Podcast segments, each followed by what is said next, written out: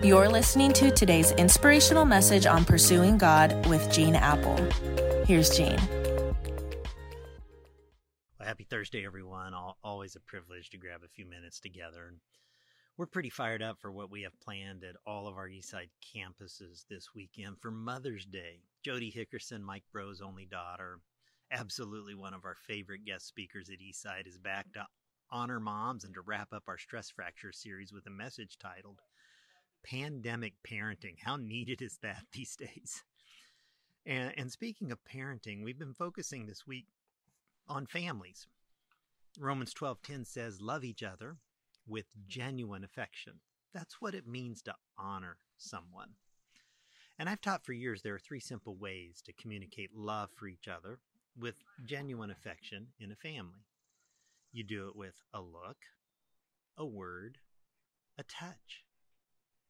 Never underestimate the power of a loving look. Make eye contact with each other because a look goes a long way. Proverbs 15:30 says, "A cheerful look brings joy to the heart." The literal translation from the Hebrew is bright eyes gladden the heart. That sparkle in another person's eyes communicates that they're really interested in us. They want to be with us, want to listen. Let me ask you, do your eyes light up when you listen to your kids, your spouse, other members of your family. They know whether you're glad to see them or not, and a look just goes a long ways. Remember when Jesus was on the cross? The Bible says near the cross of Jesus stood his mother. And it says he saw his mother there. I think that was a look of love. I think that was one of those looks that said, Mom, you brought me into this world. You nurtured me. You taught me. You cared for me when I was sick. You encouraged me when I was discouraged. And I love you. Looks of love refuel empty souls. Then there's the power of a word, words of love. The late UCLA basketball coaching legend John Wooden was asked one time how he motivated his players so effectively, and he said, I try to catch them doing something right. Catch your kids, your grandkids doing something right. Give them some praise. You get better at that every day. I never did that well when I was your age. The way you handled that was awesome. You're not scaring me nearly as much when you drive as you used to.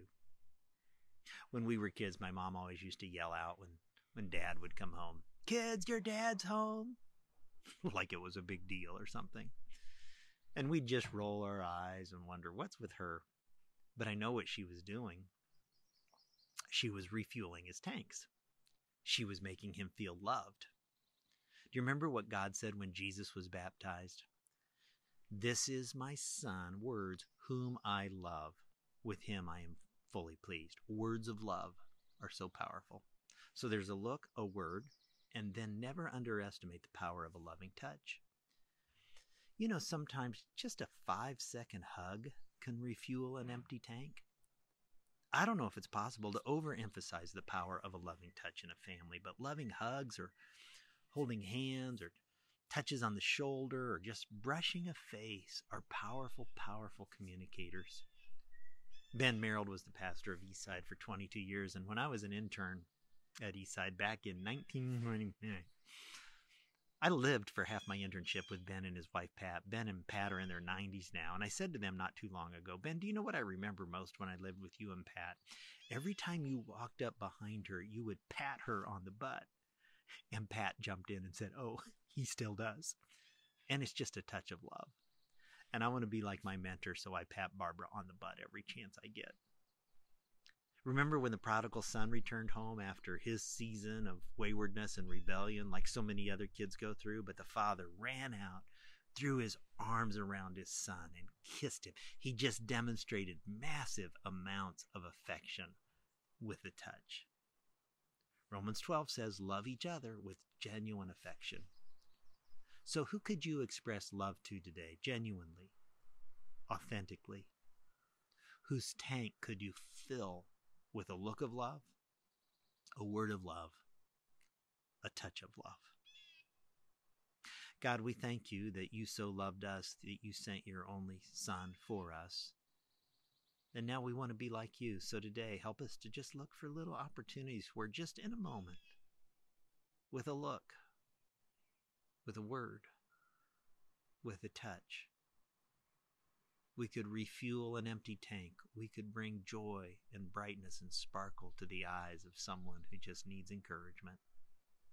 Help us to do it in our families and beyond, I pray in Jesus' name. Amen. Hey, thanks for hanging out today. See you back here tomorrow.